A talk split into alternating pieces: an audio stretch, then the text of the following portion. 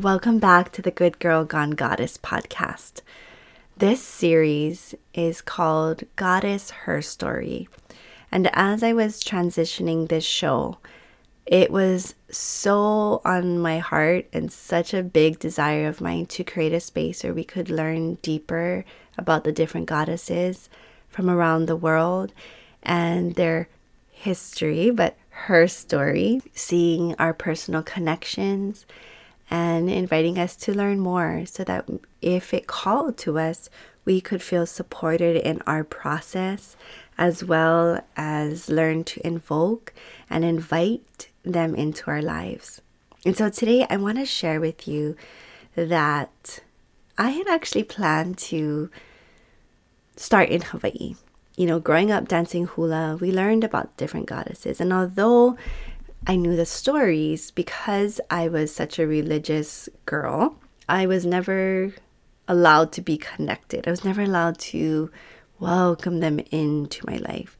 And yet, I always felt the presence, especially as I danced in nature and connected in that way.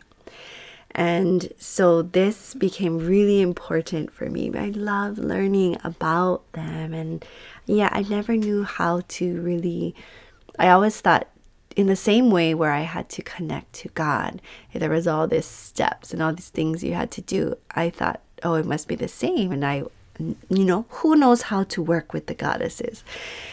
And as goddess became a belief in my life, and I say belief in meaning like a, I became a devotee to the Great Mother and to the different pantheon of goddesses. I wanted to add this into the show in case there are some of you who want to connect in that way. This is really just an invitation and a little sampling of the beauty of what it is to be a devotee. So I had actually planned to start in Hawaii because, like I said, I grew up dancing and it felt most natural. And yet, this past week, I had the hardest week I've ever had since the fire. And I just again felt completely shattered and on the floor. And in fact, one day I had cried for literally 12 hours straight. And it was the longest cry um, I had had, and I think my body was starting to really feel into the trauma that had kind of unfolded the last, you know, over the last six months and all the things that I was holding. And things were slowly starting to be woken up again. And so I am a part of a new journey into learning more about the Hawaiian healing arts. And one of the most beautiful women in that group messaged me. I got to kind of share in the group, and she messaged me and said, You know, you remind me of this story of this Hindu goddess who is known as she who is never not broken. And I had never heard that. And I was like, never not broken. And of course, the first reaction was, oh my gosh, that's me. I'm always not, I'm always broken. I'm always working through things. And yet, man, like I started to read this really short article that she read and that she sent me, and then I couldn't stop reading. So all week, I had been learning about Akhilandeshwari, and her name is basically broken like this. It comes from the Sanskrit word Akhila, meaning universe, Anda, uh, referring to the cosmic egg. And if you're familiar with any of the Hi'iaka stories, you understand, wow, that's pretty amazing. And Ishwari signifying a sovereign ruler. Very heavy, right? And thing about when I teach sovereignty or when I've learned to understand it for myself is that sovereignty is really about choice. It's providing choice points where maybe they've never existed before. So, as I offer this to you, I invite us to kind of just create a ritual space because that's how I found that I can set the space of safety for exploration, that I can set this safe space for the seen and the unseen to receive wisdom and guidance and healing and do so that is very personal to me. So, whether you're listening to this as you're maybe driving or you're doing your errands or whatever it is, a ritual space doesn't always have to be on the mat or on, you know, some really fancy room or have all this, you know, things. Those are beautiful as well.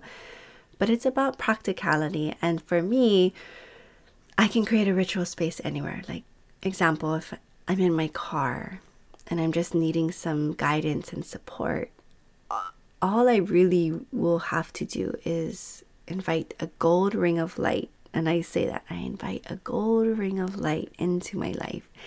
And I pretend as if I'm in this iridescent bubble.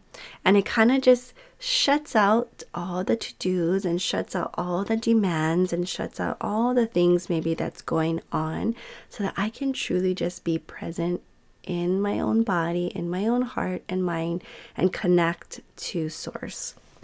And so, this Hindu goddess, she who is never not broken, I thought that something was so beautiful about her is that she finds beauty in the pieces. And you know, we go through so much in our lives, whether it's transitions, whether it's trauma, whether it's a breakup, you know, there's there's different things in our lives that completely bring us to our knees.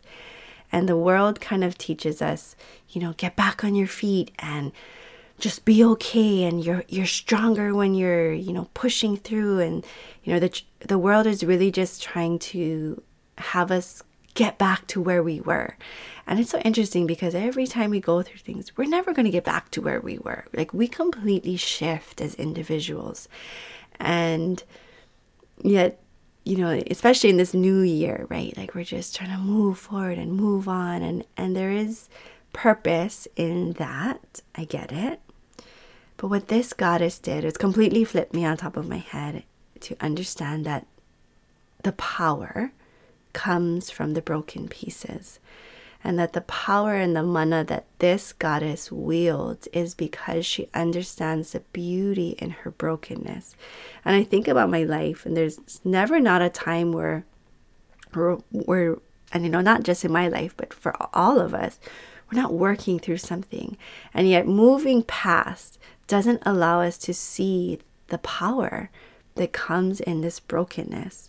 And that because we are broken, we're able to then choose. And I think that that's where the connection about being a sovereign ruler again is it brings us back to a choice point that we then get the, to decide how we put the pieces back together and how we find a nourishment and how we create the space for our lives moving forward.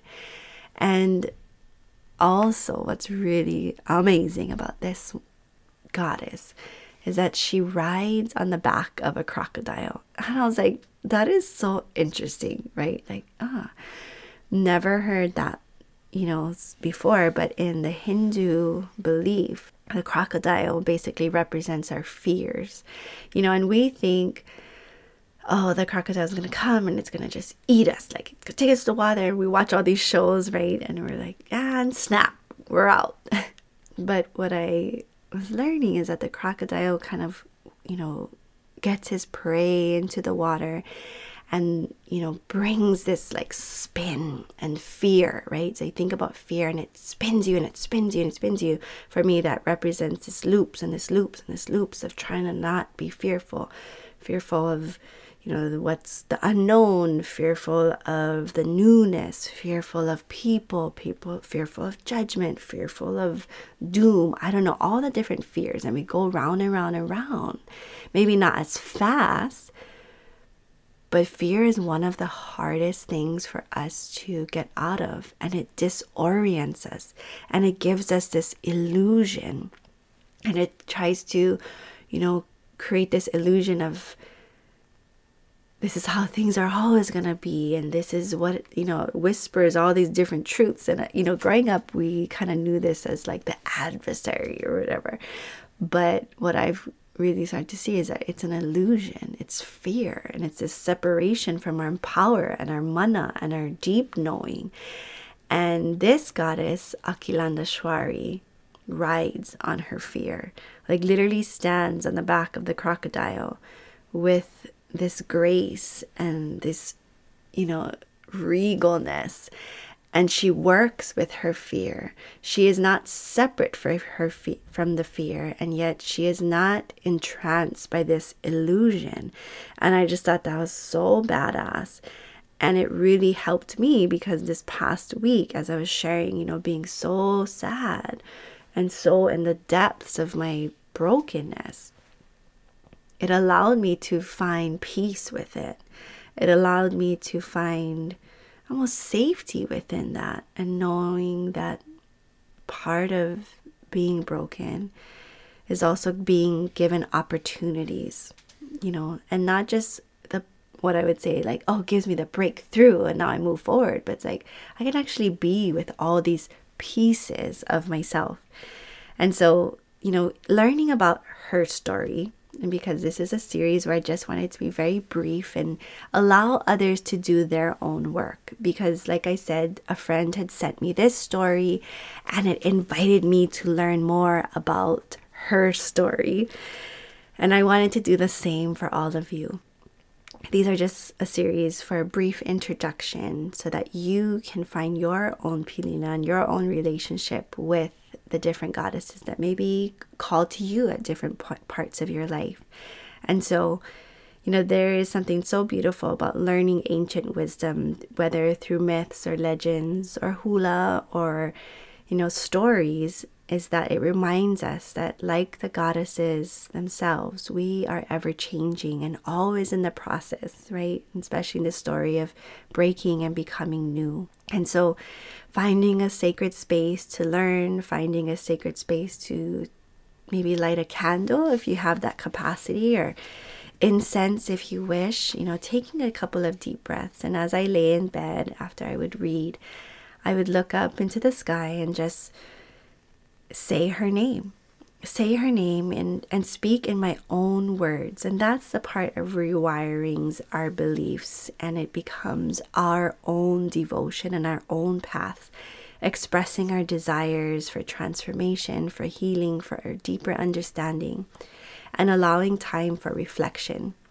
And so I felt the presence of this goddess, not through just all the readings I had been doing, but then through one beautiful experience of an image of a rainbow. Image which you know hawaiians we call ho'ailona and i thought about how brokenness and especially if you ever saw like pieces of a mirror and it can reflect light but it can also reflect the different colors. And that for me was a manifestation very simply of the goddess along with being held by a new friend who had sent me this story. And so, for those of us, as we close this ritual space, right, because it's always important to close your ritual space as you as we offered and opened it.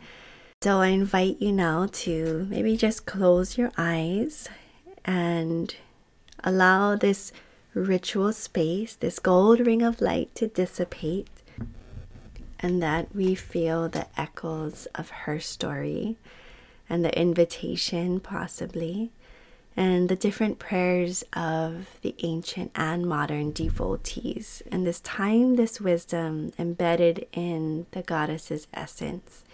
And until next time, may your connection with Akhilandeshwari be steeped in the richness of the Hindu mythology and the ever transformative invitation to beauty of being never not broken.